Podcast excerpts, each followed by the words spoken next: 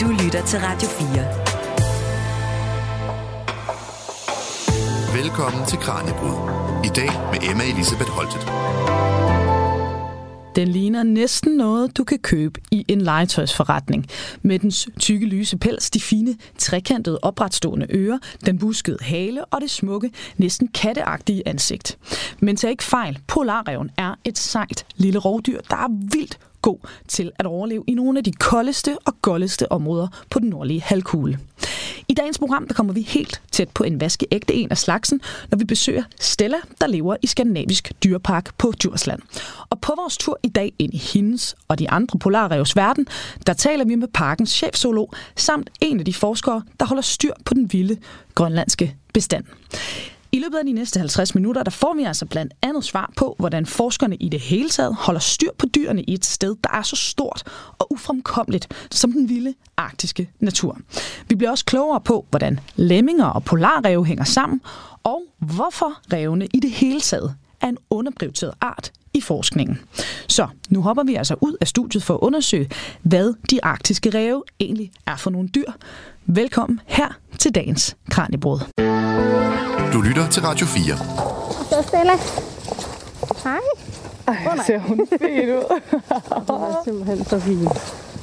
Hvordan tror du, hun reagerer på mig, når jeg er fremmed og også har en pelset mikrofon med? Jeg tror egentlig ikke, at hun sådan gør det store. Nej, nej. godt være, hun lige sådan, sådan hende har jeg ikke set før. Hvad er det der for en mærkelig ting? Ja. Hun skulle i hvert fald lige sådan, ej, lægger mig lige over i den anden ende af anlægget. Vi kan bare lige gå her. Ja. Så lukker jeg lige den her til. Så laver vi lige slusen. Åh, oh, smart. Sådan der. Ja, så kan hun ikke. Så er den polarrev sikret. Lige præcis. Ja. Så er vi øh, landet her i øh, Skandinavisk Dyrpark, hvor jeg står sammen med Sasha Jule Lindhøj, der er chefzoolog herude. Og øh, vi skal blive klogere på polarreven, og polarreven Stella sidder simpelthen og kigger. Ja. Sådan lige, Hun har lige har opdaget os. ansigtet op. Ja. Hun har opdaget os. Fuldstændig. Nu Men det er jo også fordi, igen. at vi har lidt mad med til hende. Ja, Og jeg tænker, at vi skal ind til hende, mens vi snakker det vil jeg vildt polarrev. gerne. Det vil jeg vildt gerne. Ja. Åh, oh, der var hun igen. Der var hun, hun stikker lige hovedet op. Ja, men lad os gå ind. Gå ind lige så stille. Og Sasha, jeg kan huske, da jeg var her for at lave program om jeres ulve, Mm. at de skulle ikke have noget med mig at gøre. Nej, Altså, Ej, der skulle du helst holde dig på Ja. god afstand, ikke? ja. der var absolut ikke Altså, nogen, der kom sige, tæt at- på det hegn. Ja, hende stiller her, hun er lidt mere social. Ja. Hun vil rigtig gerne helt hen. I hvert fald ved mig. Nu ser vi, om den der store pelse Vi har en mikrofon, stor du har med, pelsemikrofon. Den om kunne den godt alligevel er lige andet. lidt, lidt for interessant ja. til, at man sådan tør helt at komme tæt på. Ej, vi Hej så, håber. Hej, hvor er du fin. Så jeg har taget lidt kyllinger med Ja. til hende, fordi det er jo, ja, hun, det er jo et lille rovdyr, vi er inde ved. Ja, og jeg kan sige til lytterne, det er døde kyllinger. Det er det, ja. og en lille smule frosne også, skal jeg mærke. Hvad så, Stella? Ej, hvor er Vi bliver fin. lige set lidt an. Det gør vi lige. Den der mikrofon, tror jeg, der også lige er lidt skræmmende. Og øhm, nu øh, er det jo faktisk sådan, at det er en af de første uger her i februar, så der er sne ude ja. i Ja. Skandinavisk Dyrpark. Det, det ligner er- jo næsten noget, der kunne minde om hendes naturlige habitat, ikke? Ja, ja, og hun har jo sin fine vinterpels også, Ja. ja. så det er simpelthen helt perfekt timing, at vi skal kigge lidt på, på hende i dag, hende vores polarrev. Hun har faktisk ikke turde tage den kylling endnu. Nej, ikke nu. Jeg tror simpelthen, den her... Det må være mikrofonen, eller Ja, hvad? det tror jeg altså, Ja. ja. det er. At det er altså lige spændende nok, at den er der. Ja. Men hun er alligevel heller ikke helt afvisende, Ej, fordi hun nærmer er sig. nysgerrig, og nu tager hun altså kyllingen, som hun Ej, hvor hun fik fin. før. Og jeg sagde også til Sasha, inden vi tændte mikrofonen her, jeg har boet i Nordgrønland et par år, så jeg har set polarrev på afstand, men altså aldrig så tæt på, og vi sidder nu, hvad, to, tre meter fra hende. Ja, Tre meters cirka. penge, ikke? Jeg tænker, at hvis vi bare bliver siddende her lige så stille, der er jo stadigvæk rigelige kyllinger endnu, så tænker jeg altså også, at hun kommer helt hen ja. og snupper hende. Hun plejer at blive håndfodret, så det tænker jeg da også, hun gør, når hun lige finder ud af, at den Hun der mikrofon lige- den faktisk ikke er farlig. Ja, den er altså også næsten på størrelse med hende, og det er cirka samme farve. det kunne faktisk godt ligne det, fremmed det er polarrev, faktisk lige ved, at det er en ekstra polarrev, Ja. ja. vi har taget med i anlægget i dag. Og den her sådan lidt øh, hvide, grålige pels. Ja, det er, øh, det er skræmmende, skræmmende lighed, tænker jeg, hvis man er en lille polarrev. Og jeg kan sige til lytterne, apropos Grønland, så skal vi også høre mere om øh, forskning i polarrev og andre arktiske arter fra Grønland senere i øh, programmet. Og så skal vi altså selvfølgelig lære om polarreven, men også hvorfor, øh, at have dem i fangenskab kan bidrage til at få mere viden om arten, og også avlsprogrammer, hvad man ellers laver. Øh, for eksempel i Skandinavisk Dyrpark, og også i andre zoologiske haver rundt omkring. Og øh, altså Sasha, hvis vi nu starter med et nemt spørgsmål, tror jeg faktisk. Ja, lad os gøre det, ikke? Hvorfor er polarreven fascinerende, synes du?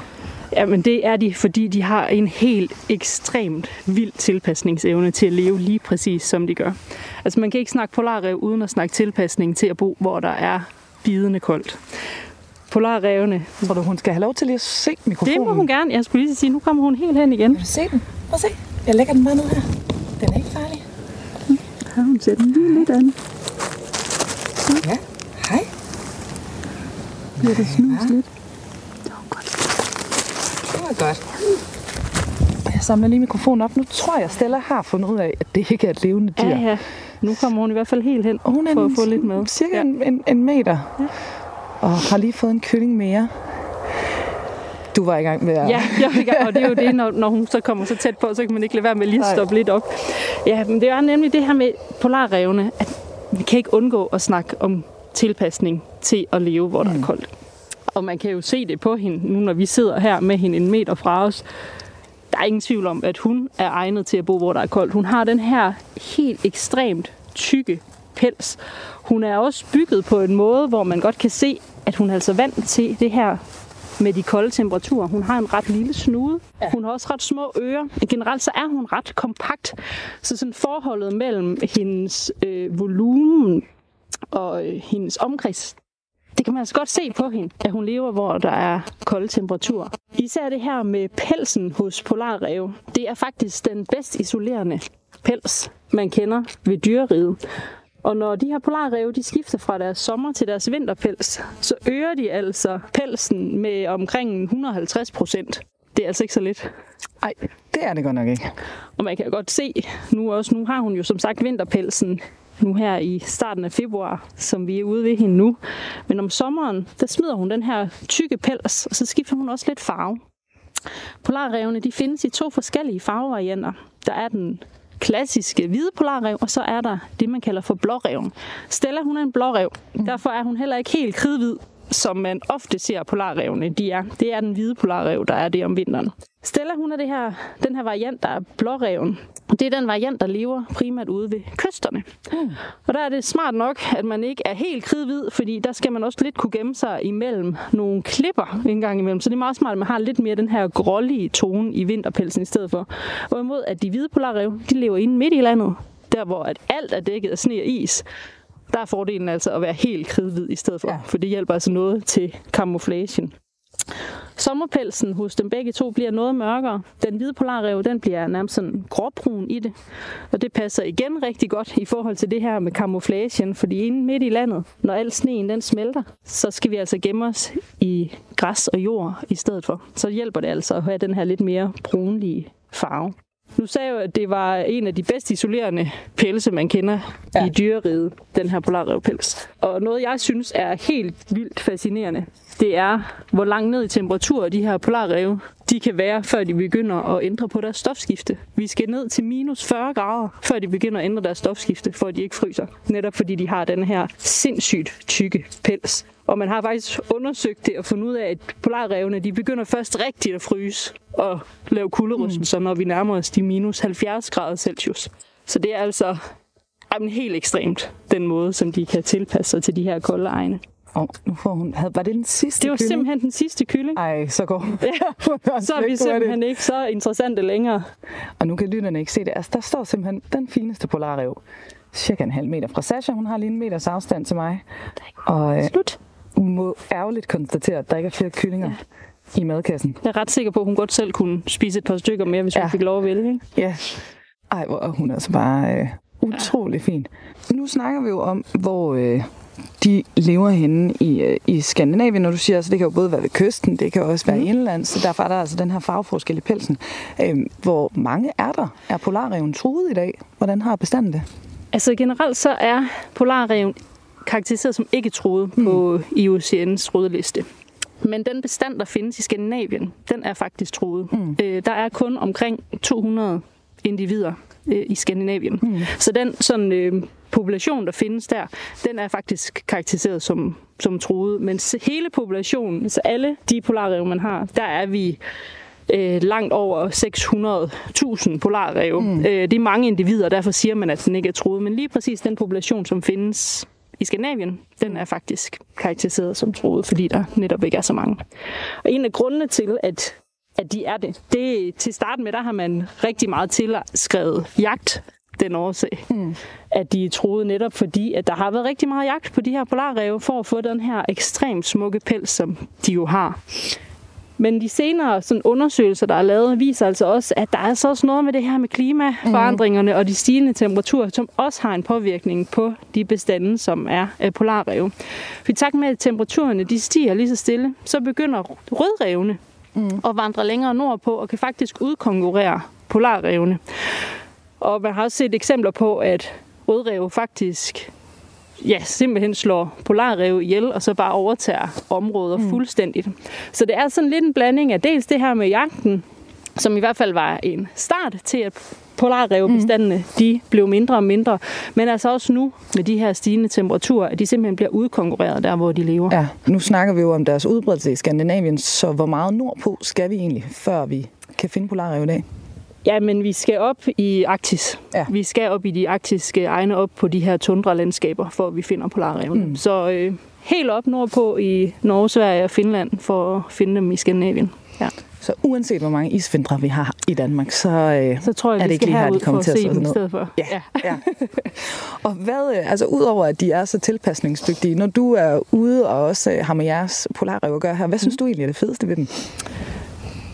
Jamen, jeg synes, ja, tilpasning, altså jeg synes ja. simpelthen bare, at de er, er så fascinerende. Øh, og jeg ved godt, at jeg til dagligt også arbejder med både brunbjørn og isbjørne, men jeg må alligevel sige, at yndlingsdyret, hun sidder altså der. Ja. Fordi jeg synes, at den måde, som de lever på, er helt ekstrem. Isbjørnen er også ekstrem, brunbjørnen er også ekstrem, men det er på hver sin måde. Og bare den her måde, at de kan jamen, lade sig snit til i en mm. snitdynge i minus 70 grader, og det er først der, de begynder at ryste af kulde. Og det er da imponerende. Det er, det er vanvittigt imponerende. Ja. Og nu siger du også, at hun er yndlingsdyret i ental. Der er jo kun ja, Stella kun lige en. nu. Ja. Og øh, det ved jeg, at det er planen, at hun skal have noget selskab. Det skal hun. Så der er nogle artsfælder på vej? Ja, der er to hunder og en han på vej fra andre zoologiske haver mm. i Europa. Og så håber vi jo på, at vi også kan få startet lidt avl op her hos os, sådan at vi ikke kun har Stella her. Mm. Ude i naturen, der er polarræve faktisk øh, monogame. Det vil sige, de lever sammen i par. Som regel i hvert fald. Hvis det er store områder, de har, så kan de godt leve sammen i lidt mindre grupper. Men ellers så er det altså mm. en han og en hund, der primært lever sammen. Vi kommer jo til at få en gruppe her. Vi kommer til at få en han og så tre hunder mm. til at gå sammen. Og det er sådan set meget normalt, når man har dem i fangenskab. Mm inden for zooverdenen, der findes der faktisk ikke et reelt avlsprogram okay. endnu for, ja. Øh, for de her polarrev. Det er sådan lidt et lille projekt, jeg har sådan liggende i baghovedet, det kunne jeg godt tænke mig, at man begyndte at kigge lidt på, men det ligger langt ude i fremtiden. Mm. Så lige nu, der er vi bare rigtig glade for, at vi har det her rigtig gode samarbejde mm. med de europæiske zoologiske haver, hvor at vi så kan få nye individer til, og vi så kan starte vores egen lille gruppe op her i Dyreparken. Og når I så skal introducere hende for jo nogle fuldstændig fremmede, det kan godt være, de er artsfælder, mm. men øh, det er jo et socialt dyr, ikke, der skal ja. lære at, at omgås hinanden. Ja. Hvordan kommer I til at gøre det? Jamen, helt lavpraktisk, så kommer det til at foregå sådan, at vi til en start får de her nye individer ud og bo i vores karantæneområde. Mm. Øh, og det er simpelthen for, at vi lige er sikre på, at de har det godt, og de kommer så efter den her lange køretur, de har haft op igennem Europa, før de er kommet her til os. Og så har vi dem nede i vores karantænestal, hvor vi også lige kan lære dem lidt at kende, inden vi bare lukker dem ud herop sammen med Stella. Vi kommer til at træne en lille smule med dem, inden vi får dem herop, netop for at de bliver vant til os. Og sidste gang vi introducerede polarrev for hinanden, der gik det simpelthen ud over al forventning, fordi vi netop havde brugt noget tid på det her træning. Så det er sådan set bare i godsøjen. Tag en polarøv herop. Vi har de her transportkasser, hvor vi så åbner lige så stille, og hvis alt går vel, vi er her selvfølgelig, så vi kan stoppe, hvis der er noget, der går galt. Men ellers så plejer det at gå ganske stille og roligt, og så får vi nogle lyde frem. Det er der ikke så meget her i dag, Nej. fordi Stella bare går helt for sig selv lige nu. Hun siger ikke så meget. Men sidst, da vi introducerede en polarrev for Stella her, der var der gang i, i lydbilledet, det mm. kan jeg godt love. Og vi skal også altså, meget mere ned i det her med, hvad det egentlig er for et dyr, og også mm. socialt, hvordan de fungerer, og hvordan flokkene og, og, og livet ligesom er indrettet, og du siger, at de er monogame. Ja. Det er jo øh, også noget, vi lige skal tale meget mere om. Men øh, jeg tænker lige, at vi lige skal høre et lille indslag fra øh, vores øh, reporter Kasper Fris, hvor vi skal høre en lille smule mere om polarrevne på Grønland.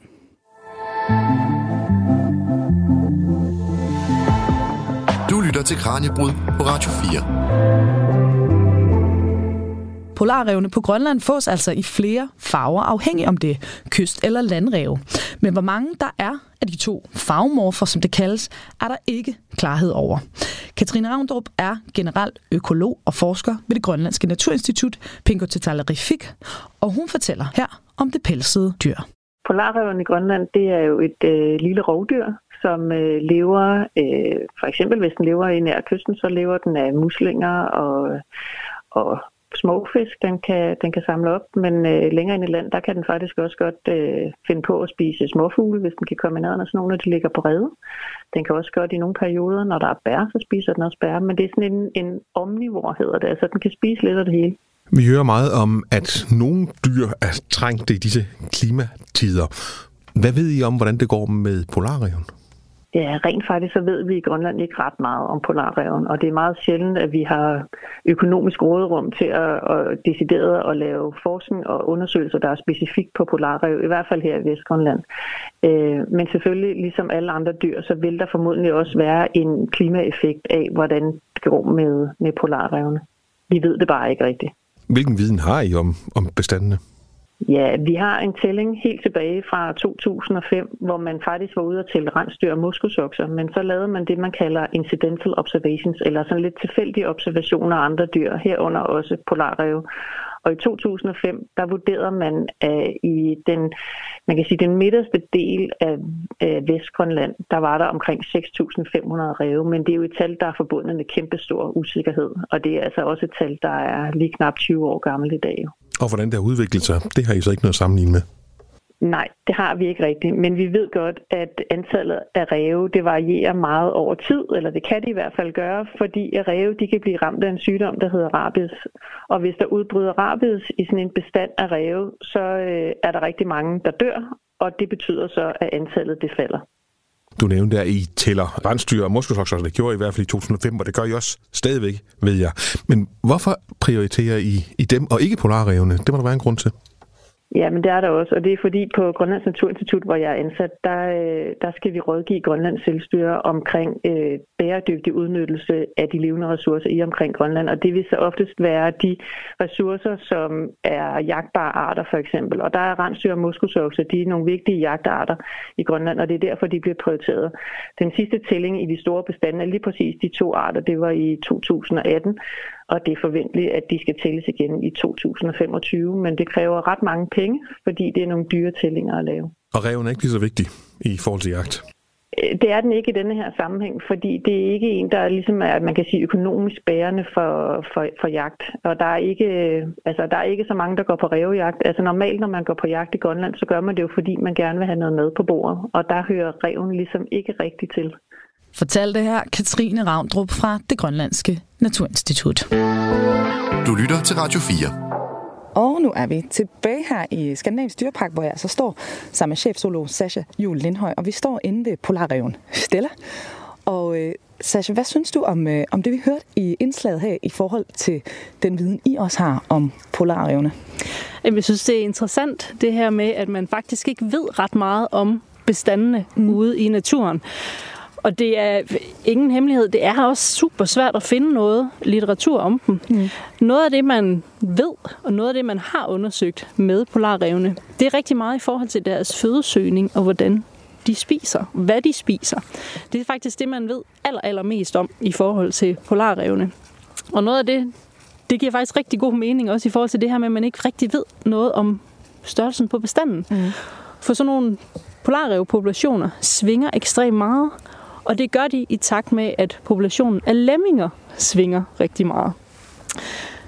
Man har nemlig fundet korrelationer på, hvis det er et godt lemmingeår, kan vi kalde det, altså de år, hvor mm. der er rigtig mange af de her små knæver, jamen der får polarreven også større kulvalpe, fordi der simpelthen er flere føderessourcer. Så de to populationer, de svinger altså rigtig meget sådan fra år til mm. år, og de svinger simpelthen med hinanden. Så derfor så kan det altså også være ret svært at sammenligne populationerne fra år til år, netop fordi der er så mange faktorer, der spiller ind. De populationer, der svinger mest af de her polarrev, det er netop dem, der lever i de her små knæver, og det er primært dem, der lever inde i midten af landet. Som der også blev nævnt, så er der altså kæmpe stor variation af, hvad polarrevene spiser, alt efter om de bor ude ved kysterne, eller om de bor lidt længere inde i fastlandet. Og nu nævnte du også det her med, at øh, et avlsprogram, det findes sådan set ikke lige nu, Nej. men det vil du gerne starte. Det kunne jeg godt tænke mig. Hvad vil det kunne bidrage med? Altså, hvorfor har man de her avlsprogrammer egentlig imellem de zoologiske haver? Jamen generelt, når man har de her avlsprogrammer i de zoologiske haver, så er det jo for at sikre, at den bestand, man har i fangenskab, at den er sund og rask, mm. og at man ikke har indavl. Det mm. er den allervæsentligste grund til at have de her avlsprogrammer. Nogle avlsprogrammer, de går så lidt videre. Det gør de for eksempel ved Chevalski-hestene, som vi også har herude i dyreparken, hvor at man simpelthen bruger avlsprogrammet til at få individer, der bliver genudsat i naturen igen. Mm. Så det kan det også bruges til, men den primære sådan, det første mål, det er altså at sikre, at den bestand, man har mm. i fangenskab, er sund og rask. Der er jo også tit forskning forbundet med de bestande, vi har i fangenskab. Det er jo ikke bare, og det er jo også en stor del af det, så vi besøgende kan komme tæt på, og formidling og alt det her. Men øh, er der også noget i forhold til polarreven og forskningsarbejde? Ikke noget, som jeg sådan lige umiddelbart kender til, og det er også fordi, at for mig at se, er der ekstremt lidt. Det kunne vi sådan set også høre fra, øh, op fra Grønland af, at der er ikke ret meget lavet på polarrev. Også mm. måske fordi, at vi kan sagtens synes, at det er en vildt fascinerende art at kigge på, mm. øh, og i forhold til tilpasning og alle de her ting. Men måske har den ikke den store værdi, hvis man kan sige.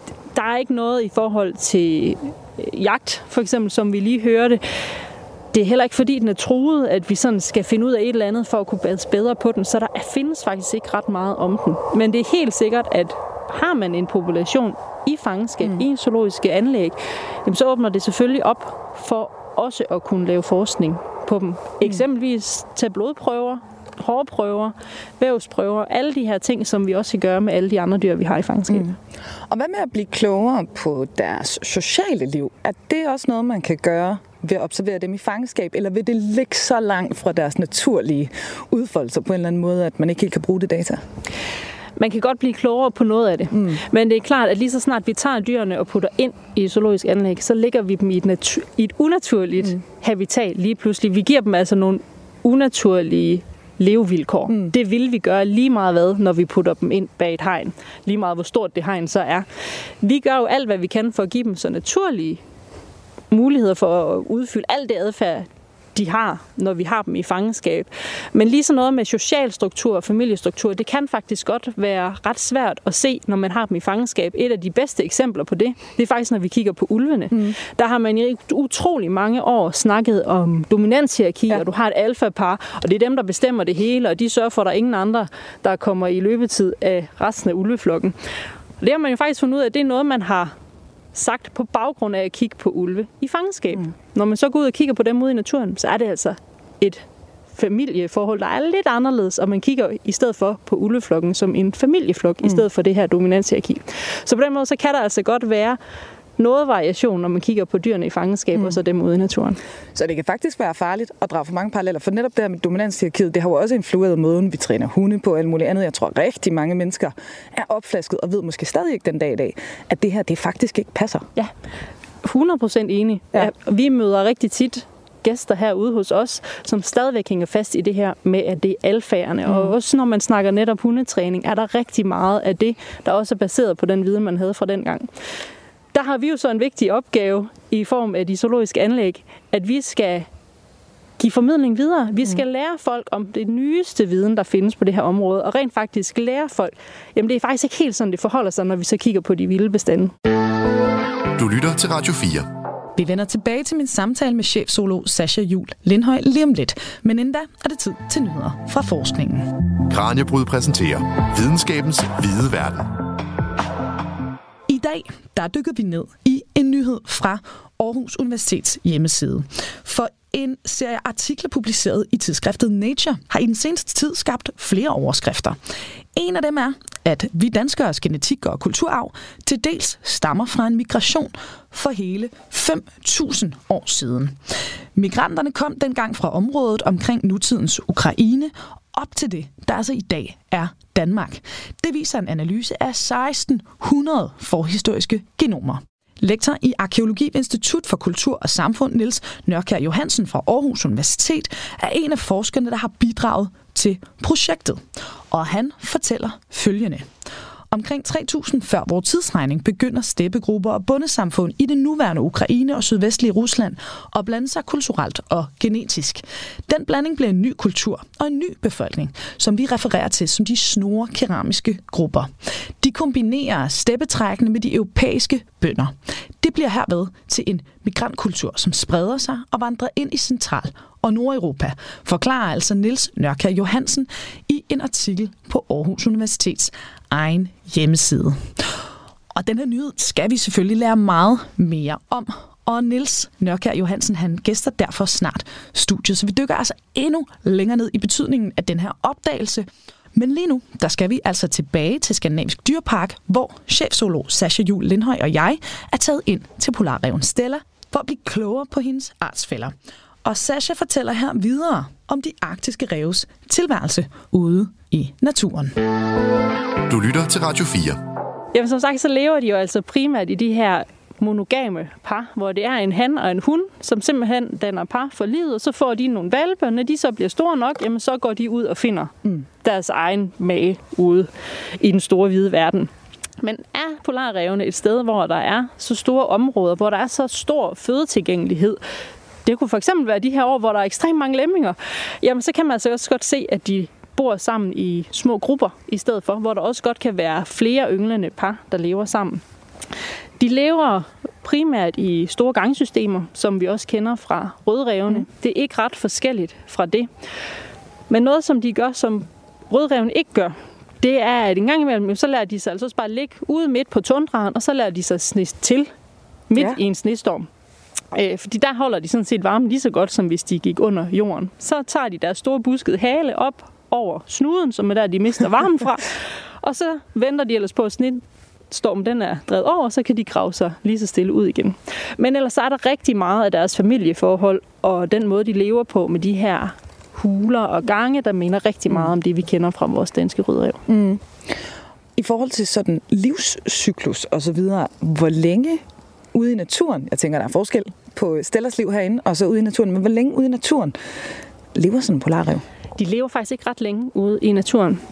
Sådan en øh, gennemsnitsalder på en polarrev ude i naturen, den er ikke mere end en, omkring 5 år. Hold op. Så de bliver ikke ret gamle. Og der er også rigtig mange Grunden til, at de ikke bliver så gamle, det er jo en gennemsnitsalder mm. på revene. Det er, fordi der er ret stor dødelighed blandt de juvenile polarrev. Så det er altså de unge polarrev, mm. der går til. Meget af det, det har noget at gøre med mangel på føde og de forhold, de lever under. Hvis de ikke får nok mad, jamen, så er der bare ikke rigtig nogen anden udvej. Ja. Slet ikke, når man så bor, hvor der er rigtig koldt, hvor man måske heller ikke lige har fået det lille fedtlag, de har behov for, for ja. at få det på kroppen. Fangenskab, der er vi noget højere. Mm. Der er vi altså over 10 år, omkring 11-12 stykker. Mm. Ja. Så ude i naturen, primært på grund af ressourcemangel, altså at, at bestanden sådan regulerer sig selv, og så er det de unge individer, der så i det tilfælde dør. Ja. Hvad med naturlige fjender? Har de nogen af dem? Mange. Det er jo et lille dyr. Mm. Nu øh, ligger hun så fint herhenne. Vores Stella her. Og hun ligner jo lidt en hundevalp. Altså, ja, det gør hun. Hun, hun er ikke ret stor, vel? Ja. Øh, og jamen, noget som bare en rødrev er faktisk ja. en naturlig fjende for polarreven. Rødrev kan godt finde på mm. at slå polarrev ihjel, hvis de kan komme til det. Der er også store rovfugle, mm. der kan finde på at tage polarrev, netop fordi, at de jo faktisk ikke er så store. Og jeg forestiller mig, at hun ser endnu mindre, altså under den der tykke pels, ikke, så er der et endnu mindre dyr i jo, virkeligheden, jo, end det øjet lige kan se. Der skal vi jo lige tænke på, at øh, hvis hun nu får den her vinterpels af, jamen, så tror jeg cirka, hun mister omkring en hvad skal vi sige, 5 cm hele vejen Ja. ja. rundt om kroppen. Ikke? Så der bliver hun altså noget mindre og mere petit at se på. Og dermed altså også til synligheden ret meget mindre end en, en dansk stor, velpostret rødrev, ikke? Det må man sige. Ja. Jo. Det her er Kranjebrud på Radio 4. Hvordan behandler I revene herude? Fordi I skal jo også kunne komme tæt på dem, mm-hmm. ikke? Det er jo nemt, kan vi se. Ja. Men de er jo heller ikke et kæledyr. Nej. Hvad gør I der? Jamen, vi bruger rigtig meget tid på at træne med vores polarrev. Stella der, hun er trænet så meget, at jeg faktisk kan få lov til at klippe hendes negle. Ja. Øh, det foregår i kassen, der står herovre ved siden af, og så stikker hun simpelthen lige poten ud. Så er det kun den. Så skal jeg ikke forholde mig til, at hun også har nogle skarpe tænder inde i munden. Så skal jeg kun lige forholde mig til de her klør. Så det, vi bruger tid på, det er jo selvfølgelig, at de vender sig til os. Det er rigtig nemt, når man har med et, sådan et lille dyr som en polarrev. Det var lidt noget andet med en, med en isbjørn. Der skal der helst lige være et stort tykt tegn imellem. Men lige med en, en lille polarrev, som, som Stella her, jamen der er det simpelthen bare at gå ind, og så rolige bevægelser. Hun har vendet sig ekstremt hurtigt til os. Ja. Øhm, også sammenlignet med nogle af de polarrev, vi tidligere har haft, der er hun simpelthen en drøm at arbejde med, og fanger det her med træningen rigtig, rigtig hurtigt. Så det er altså primært det, som vi bruger som redskab. Og vi har jo også lavet program herude før, hvor jeg fik lov til at klikkertræne øh, Brusus, ja. en af de helt store brune ja. bjørne. Der var et hegn imellem. Det var apropos. der. Det var der. Øh, det var stadig en ret vild oplevelse. Øh, og det her med træning, det er selvfølgelig, som sagt, altså det er for, at I kan komme tæt på dyrene, mm. så skal man ikke bedøve og så videre, når man skal undersøge dem eller gøre andre ting med dem og sådan noget. Men laver I også andre form for det, man kalder berigelse øh, i, øh, i jeres branche? Altså skal hun underholdes på andre måder, især lige nu, hvor hun så går alene? Mm. Altså, vi gør jo lidt forskelligt i form af berigelse. Man kan sige, nu er Stella herude hos os så heldig, at hun har et ret stort anlæg sammenlignet med nogle af hendes artsfælder rundt omkring i Europa. Mm. Så hun har også meget at give sig til. Der er også fuldstændig undergravet herinde. Noget af det, hun bruger tid på, det er altså også at gå og grave Ja. og udvikle det her store gangsystem, som der godt nok er nogle andre, der er begyndt på for hende. Men ellers så bruger vi også det her med fodret til berigelsen. Mm. Enten så bruger vi fodret i form af træningen. I dag der blev det en meget let træning. Det var egentlig en træning i, at det var okay at komme hen, selvom der stod sådan en stor behåret mikrofon lige ved Ja. siden af hende. Men det kan også være at simpelthen fordele fodret ud i anlægget, mm. sådan at hun simpelthen selv går rundt og leder efter det. Ja. Så næsearbejde, det hundefolket vil kende Ja. som noget, der også kan trætte deres ja. hunde. Det kan også trætte en Det kan også 13 polarrev, ja. ja. Og så noget af det, som de gør helt naturligt, polarrevne, det er simpelthen også at gemme maden. Så det her med at grave mad ned og lave forråd, det er noget, som polarrevne gør ude i naturen også. Mm. Og det bruger hun også tid på. Hvis hun ikke lige synes, at hun har tid til at spise nu, jamen så tager hun simpelthen øh, jamen, sådan en kylling, som jeg havde med før, og graver ned i anlægget. Og det er jo sådan set også en berigelse, for det er jo helt naturlig adfærd. Vi skal huske, mm. alt det her berigelse, som vi gerne vil give de dyr, vi har i fangenskab, det er jo noget, der på en eller anden måde afspejler dyrenes naturlige adfærd, og sådan at de har mulighed for at udfolde den. Og øh, apropos det her med det foder, I kan give, nu var det jo døde, lidt frosne kyllinger. Ja. Og jeg tænker, frossen, det gør hende jo ikke noget. Hun er, hun, er- hun er lavet til kulden. Ja. Lige præcis. Men øh, hvorfor er det egentlig ikke, at man ikke bare slipper nogle levende dyr ind, hvis man apropos skulle lave den ultimative naturlige oplevelse for dyr i fangenskab? Må man ikke gøre det? Nej, det må man simpelthen ikke. Og det er fordi, at og det kan ly- måske lyde mærkeligt, men det er en form for dyreplageri. Ikke for Stella. Jeg tror egentlig, hun ville synes, det var vældig fint, hvis mm. vi smed en lille daggammel kylling ind, som hun kunne få lov til at løbe efter. Men den her kylling, eller hvad vi ellers kunne finde på, en hare, eller en rotte, eller hvad vi nu lige kunne finde på at give Stella at spise, det byttedyr, det vil blive udsat for en ekstrem stress. Sæt nu, Stella, hun ikke lige var sulten, mm. når vi kom med den her kylling. Så kunne den kylling gå og være ja, kampstresset, lige indtil hun synes, "Ah, okay, så kan jeg da egentlig også godt tage en lille bid mad. Så det er derfor, man ikke må fodre med levende dyr. i Ja. Danmark. ja. Så det er øh, godt være, at Stella, hun synes, hun ville få et federe liv af det. Men det er hensyn til byttedyret. Lige præcis. De kan ikke løbe væk. Nej, Nej. lige nøjagtigt. Ja, det giver god Men man mening. kan sige, polarræve, nu bevares, de spiser lemminger, og de kan også godt tage fugleunger, men noget af det, som de faktisk også spiser, mm. det er noget, der er, det ligger i hvert fald lige så stille som de kyllinger, jeg havde med i dag. Det er nemlig æg. Og man kan sige, dem er der ikke ret meget jagt i at skulle finde. Men det er faktisk noget af det, som polarrævene er ekstremt glade for, især at grave ned. Det er nærmest en madkasse, du lige putter i køleskabet, og de kan holde sig ekstremt længe. Der er lavet undersøgelser på polarrevne i forhold til, hvilken type mad de helst vil lave forråd med ude i naturen. Og det, de langt de fleste gange vil vælge, det er æg. Mm. Fordi de simpelthen har en længere holdbarhed. Ja, og de kan godt finde det igen. Eller er de lidt ligesom æren, hvor det bare sådan bliver lidt hullet til buller De kan tilfældigt? godt finde dem igen, ja. ja. Og man har, man har set polarræve, der simpelthen har gravet omkring 1000 æg ned i et forråd. Det er, det er ret imponerende, ikke? Relativt imponerende. Ja, det må man sige. Og jeg synes lige, vi skal hoppe tilbage til øh, Grønland. Du lytter til Kranjebrud på Radio 4. Som du kunne høre tidligere i programmet, så har Grønlands Naturinstitut ikke noget tal for, hvor mange polarrev der findes i det enorme land. Og den bliver ikke talt, fordi der altså ikke er de store jagtinteresser i den. Det er der til gengæld med hensyn til rensdyr og muskusokser, og derfor holder man altså styr på bestandene. Rensdyr bor i Vestgrønland i tre områder, og ved den seneste tælling i 2018 var der op mod 140.000 dyr i de tre bestande til sammen. Der var ikke oprindeligt muskusokser på Vestgrønland, men man udsatte 27 dyr i 1960'erne, og i 2018 talte man det til godt 25.000 muskusokser omkring Sisimiut og Kangerlussuaq. Katrine Ravndrup er ansat ved det grønlandske naturinstitut Penkotitallerifik, og hun fortæller, hvordan rensdyrene og muskusokserne tælles fra luften.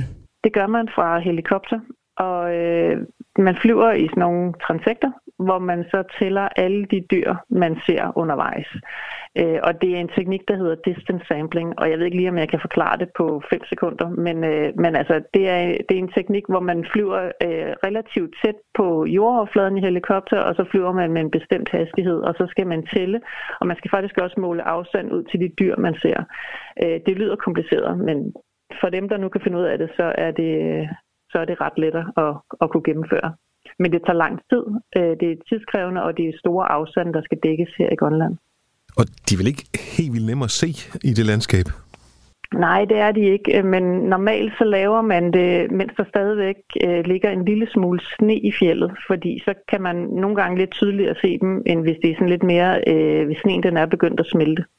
Hvorfor flyver man lavt i helikopteren, når man tæller rensdyr og muskusokser? Jamen, det er simpelthen for at kunne få ordentligt øje på dem. Bliver de ikke bange? Jo, det gør de også. Altså, og de, de flytter sig også, men det kommer sådan, øh, altså, det er jo ikke fordi, man flyver lige hen over hovedet på dem. Altså, man flyver et eller andet, jeg tror, det er mellem 30 og 50 meter over, over bakken eller sådan noget. Så det er jo øh, et stykke op, men altså selvfølgelig reagerer de på, at der kommer en helikopter. Det kan nogle gange være en hjælp, fordi så flytter de sig rent faktisk. Nogle gange, hvis et ramstyr der er fuldstændig stille, så kan det faktisk være svært at få øje på, men når det bevæger sig, så ser man jo bevægelsen. Hvad med sådan noget med GPS-halsbånd og den slags? Bruger I ikke det? Jo, det har vi også haft gjort, og vi skal også øh, lave et nyt forsøg med GPS-halsbånd op i det område, der hedder, altså op ved Kangerslussuaq øh, i Midtgrønland. Øh, men vi har haft sat satellithalsbånd på før, øh, i, og det var det i 2008 og 2010 havde vi et forsøg med satellithalsbånd. Øh, men det er jo ikke ret mange, man kan sætte halsbånd på, fordi det er også rasende dyrt at få data derfra. Så der havde vi satellithalsbånd på 40 rensdyr hunder. Så det er jo mere bevægelserne, I kan følge det, og ikke antallet. Ja, lige præcis, lige præcis. Men så kan man faktisk, hvis man så laver tællinger i samme periode, som man, hvor man har, har, øh, har rensdyr, der går rundt med halsbånd på, så kan man godt bruge et, øh, en metode, man egentlig kalder fangst-genfangst, altså hvor man så har nogle mærkede dyr, så kan man bruge det som et meget groft estimat af, hvor mange der så er, fordi så ved man jo, at der har været x antal dyr med halsbånd på, og så flyver man nogle bestemte steder og dækker et bestemt areal, og så kan man godt sådan ud fra det estimere, hvor mange dyr der er, men det er et meget, meget groft, meget, meget groft estimat i forhold til den her distance sampling tælling. Rensdyr og muskusokser, bliver de påvirket af klimaforandringerne? Jamen, det gør de helt sikkert. Og især i de senere år, der har vi haft flere episoder af noget, man kalder rain on snow. Altså, hvor temperaturen den stiger, så i stedet for, at der falder sne som nedbør, så falder der regn i stedet for. Og det regn, der så falder oven på et snelag, det fryser jo så igen på et tidspunkt, og det betyder, at den vegetation, som både rensdyr og muskusokser, de lever af, den bliver så sværere tilgængelig, fordi de så skal grave ned igennem et islag. Øh, man har set på Svalbard for eksempel, der har der været observeret sådan nogle masse dødelighed af, af rensdyr, der har været forbundet med sådan gentagende perioder med det her rain on snow events. Så potentielt så kan det godt få en stor effekt også på rensdyr og muskusokser i Grønland.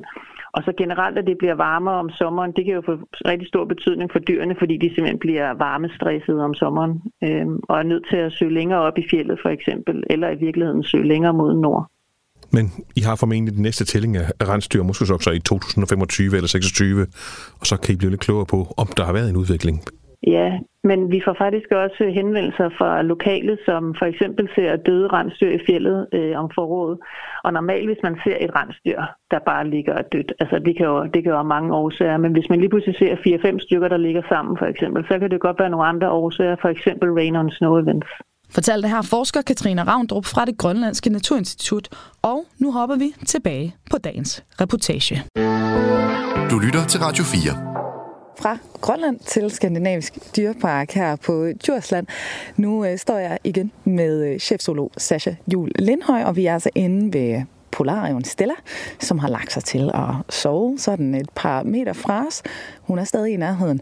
Og øh, ja, vi øh, hører jo altså her om det her med monitorering af bestandene op i, øh, i Grønland i forhold til jeres bestand her, jeres, ja. jeres lige nu meget lille bestand ja. på et individ, som du sagde, der skal altså flere individer til.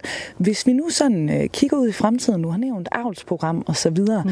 hvad, hvad håber du på kommer til at ske her for, for Stella og hendes artsfælder i den kommende fremtid her? Jamen, jeg håber jo selvfølgelig, at vi kommer til at få nogle små valpe på vores polarrev herinde. Det kan være, det bliver en ordentlig mundfuld Polarrevne de er kendt for at få ekstremt store kul valpe. Øh, det er ikke unormalt, de får 11 valpe på et kul. Så det kan godt være, at den plan, vi har om at få udvidet et polarrevanlæg, den det kommer til lidt før, end hvad vi lige tror. Men det håber vi i hvert fald, at det er noget af det, der skal til at ske. Og de polarrev, jamen dem håber vi jo så, at vi kan mm. sende mm. til andre zoologiske anlæg, mm. hvor vi forhåbentlig på et tidspunkt kan få startet sådan et avlsprogram op. Og er der erfaringer med det? Fordi jeg tænker, der er jo rigtig stor forskel. Nu siger du også, altså ude i naturen, øh, det er faktisk de helt unge polarrev, altså valpene, der dør. Mm. Det er derfor, der er den her gennemsnitlige meget, øh, du sagde fem år, ikke? Var, var den gennemsnitlige levealder. Når man så får så mange unger i fangenskab, er erfaringerne, at de får lov at beholde dem? Fungerer det, eller skal man i virkeligheden ind og, og, og agere lidt natur der? Vi skal nok ind og give lidt natur. Det er klart, mm. hvis vi ender med at få øh, et kul valpe på de her 11 styks, så er det ikke sikkert, at vi kan finde en, et egnet hjem til mm. dem, vil jeg kalde det. Det kan godt være, at vi kan finde et sted i en lille zoologisk have, et sted, men hvis vi ikke synes, at forholdene de er til det, så vil vi hellere gå ind og agere natur mm. i stedet for. Så måske også derfor, der er behov for det her avlsprogram. Altså, at de her individer også skal deles rundt omkring, og øh, det skal gøres lidt mere struktureret. Ja, lige ja. præcis. Det er i hvert fald det, som jeg godt kunne tænke mig. Ja. Hvad håber du på, forskerne de kunne finde ud af, eller begynde at undersøge i forhold til polarrevne, først og fremmest i det fri, men så selvfølgelig også i kraft måske af, noget samarbejde med de zoologiske haver? Altså det er klart, at noget af det, som jo mangler, som vi også har hørt i, i indslagene, det er jo, at der faktisk ikke er det her helt konkrete tal på populationen. Mm. Det synes jeg jo egentlig er ret væsentligt, også i forhold til hvilken status de har. Jeg er med på, at man vurderer, at de ikke er troet, fordi at der er ret mange. Men når man så alligevel kigger på populationen i Skandinavien, der kunne altså godt være noget, der tyder på, at det måske alligevel var grund til, at man mm. monitorerede den lidt og faktisk holde øje med, hvor mange der var. Og netop også, som der bliver snakket om, det her med klimaforandringer, det har altså en påvirkning på alle de her arktiske dyr, som vi kender. Så er jeg med på, at nogle er mere lad os sige, vigtige i gåseøjne mm. end andre, og nogle er mere ikoniske, såsom isbjørnen eller moskusoksen. Men der er ingen tvivl om, at det her med de stigende temperaturer, det har altså en mm. påvirkning på alle arterne i Arktis. Mm. Og det er jo desværre lidt sådan, det er nogle gange at være vildt dyr. Det kommer også an på ens brand og status for at bruge nogle rigtig trælse ord, ja. når vi snakker natur, og i forhold til os mennesker og vores holdning til dem. Hvad oplever du egentlig, de besøgende? Altså, I har jo også netop, som du siger, isbjørne og de her sådan majestatiske mm. kæmpe dyr, som folk jo helt sikkert kommer til parken for at se. Hvad med polarreven? Hvor højt op i ranglisten ligger den ligesom i i os menneskers bevidsthed? Ja. Altså, jeg vil sige, den, den ligger alligevel deroppe af. Og det har vi især kunne mærke, fordi vi lige en årgang slet ikke havde polarrev her. Mm. Da de så kom tilbage, der var altså alligevel nogle af vores stamgæster, der havde savnet dem. Fordi at det ikke er ret mange steder, at man har dem. Slet ikke herhjemme i Danmark. Så det er ikke en, man ser ret tit i de zoologiske anlæg. Mm. Så derfor så vil jeg jo mene, at den egentlig har en okay status, men måske ikke ude i naturen endnu, mm. desværre. Og så kan man sige, der er det jo, vi har snakket om hendes øh, cuteness factor, og det er jo altid også igen, hun er et vildt dyr, men man har jo lyst til, når man kommer ind i det her anlæg og står tæt på hende, lige og af hende og sådan noget. Jeg skal sige, det har vi ikke gjort, selvfølgelig, men, ja, men det kriblede i mig, fordi hun ser jo nuttet ud. Det må vel også hjælpe sådan en dyreart i forhold til netop, hvis man finder ud af, at der er noget i forhold til klimaforandringer og så videre i fremtiden. Det er vel altid, nu spørger jeg, men bedre at være et nuttet dyr, hvis man skal bevares, ikke? Altså det er klart, nu sagde du et ord som image. Det ja. er klart, det, det skader ikke at have en lille sød snude og store øjne og se så sød ud, som Stella gør. Det hjælper da helt sikkert. Det er nok også en af grundene til, for eksempel isbjørn den er blevet så ikonisk, som mm. den er. Bevares, det er et stort og imponerende dyr. Men en lille isbjørnunge er altså også ret sød at kigge på. Og det er klart, de her dyr, som har den her cuteness-faktor, det er som regel dem, de fleste mennesker også har friske i erindring. Og øh, vi nærmer os så småt slutningen her på, øh, på dagens program, Sasha, og vi har været ret vidt omkring i forhold til polarreven og også øh, jeres arbejde, og også det arbejde, der foregår ude i naturen, blandt andet på Grønland. Men hvis vi sådan skulle lave en, øh, en, en dagens lektion og ligesom sige til lytterne, den her ting, den skal I tage med jer om polarreven. Hvad synes du så, det skulle være? Ja, så synes jeg, det er deres tilpasningsevne og deres helt ekstreme egenskab i form af det her med, at de kan klare sig ned til så ekstreme minusgrader. Ja. Altså, øh, først at begynde at ryste kulde ved minus 70 grader, det synes jeg er en et ret god faktor at tage med. Ja. Og så i øvrigt, hvis øh, nu skal vi jo lige sige til lytterne, en god servicemeddelelse, hvis man sidder og tænker, jeg skal da bare ud i Skandinavisk Dyrpark og se den der polarrev, og især når de får nogle nye osv. For det første, I ved jo ikke helt præcis, hvornår de nye individer, de, øh, de kommer endnu, vel? Nej, vi Nej. håber, de når at komme inden sæsonåbning. Ja. Øh, de skulle gerne komme her i løbet af af vintermånederne eller starten af foråret. Og sæsonåben er Stor Bededag eller Stor Bjørnedag, som ja, jeg har hørt. Man det kalder det herude, ikke? Ja. ja. Stor Bededag er jo afskaffet, men det synes vi er noget pjat, så vi kalder det Stor Bjørnedag i stedet for, så åbner vi der. Ja. ja. Og øh, i forhold til en sæson, er der tidspunkter, hvor det er mere eller mindre spændende at komme ud og se polarreven? Har de ligesom også et, øh, et årsjul på den måde, hvor man kan være mere eller mindre heldig, hvis man vil se dem være super aktive eller et eller andet? Altså jeg synes jo også noget af charmen ved polarrevene, det er, at de skifter så meget, som de gør. Så jeg synes jo både, at man burde komme ud og se polarreven mm. i løbet af vintermånederne. Det er lidt svært, når vi har lukket. Vi har godt nok noget juleåben, hvor man kan se dem måske endda i snevejr, som vi ser dem her i dag. Men simpelthen se det her med det skift, de laver fra den lyse vinterpels og så til den her brune, grålige sommerpels. Så det her med egentlig at komme ud og se polarreven både sommer og vinter, det kan altså et eller andet. Det kan et eller andet. Og altså ikke stor bededag længere, stor bjørnedag, så kan man altså komme ud her i Skandinavisk Dyrepark og se Stella og isbjørnene og de brune bjørne og ulvene og alt muligt andet. Og hvis man nu sidder og tænker, at jeg vil gerne høre mere om de her nordlige arter, så har vi tidligere været herude. Vi har lavet et program om den brune bjørn, hvor vi klikkertræner Brutus, en af de helt store bjørn herude i øh, parken. Og øh, så har vi også lavet et program om ulvene, hvor man også kan høre endnu mere om det her, som Sasha hun fortæller om, i forhold til den forskel, der har været på forskning af ulve i fangeskab, og så det, man fandt ud af ved at monitorere dem ude i naturen. Og altså blev meget klogere på noget så hjemligt, kan man sige, som, øh, som en ulv, man ellers troede, man havde rigtig godt styr på. Mm. Det viser sig, det havde man altså ikke. De findes inde i arkivet. Så kan jeg også sige, at vi øh, kommer tilbage om ikke så længe med et program om krondyrene, som også går herude i øh, parken. Så der er masser at lytte til, både i fremtiden, men også i arkivet, så det kan man bare hoppe ind og høre nu. Sasha Jul Lindhøj, chefsolog her i Skandinavisk Dyrepark. Tusind tak, fordi du kom forbi. Det var så lidt. Jeg håber, I kommer igen en anden gang. Det gør vi helt sikkert. Det godt. du lytter til Kranjebrud på Radio 4. Hvis du vil finde programmerne om de skandinaviske ulve og brune bjørne, så bladrer du bare tilbage til november 2021. Det her, de ligger i programarkivet. Vi er tilbage her på kanalen igen i morgen kl. 12.10, og øh, vi teasede faktisk for det på reportagen.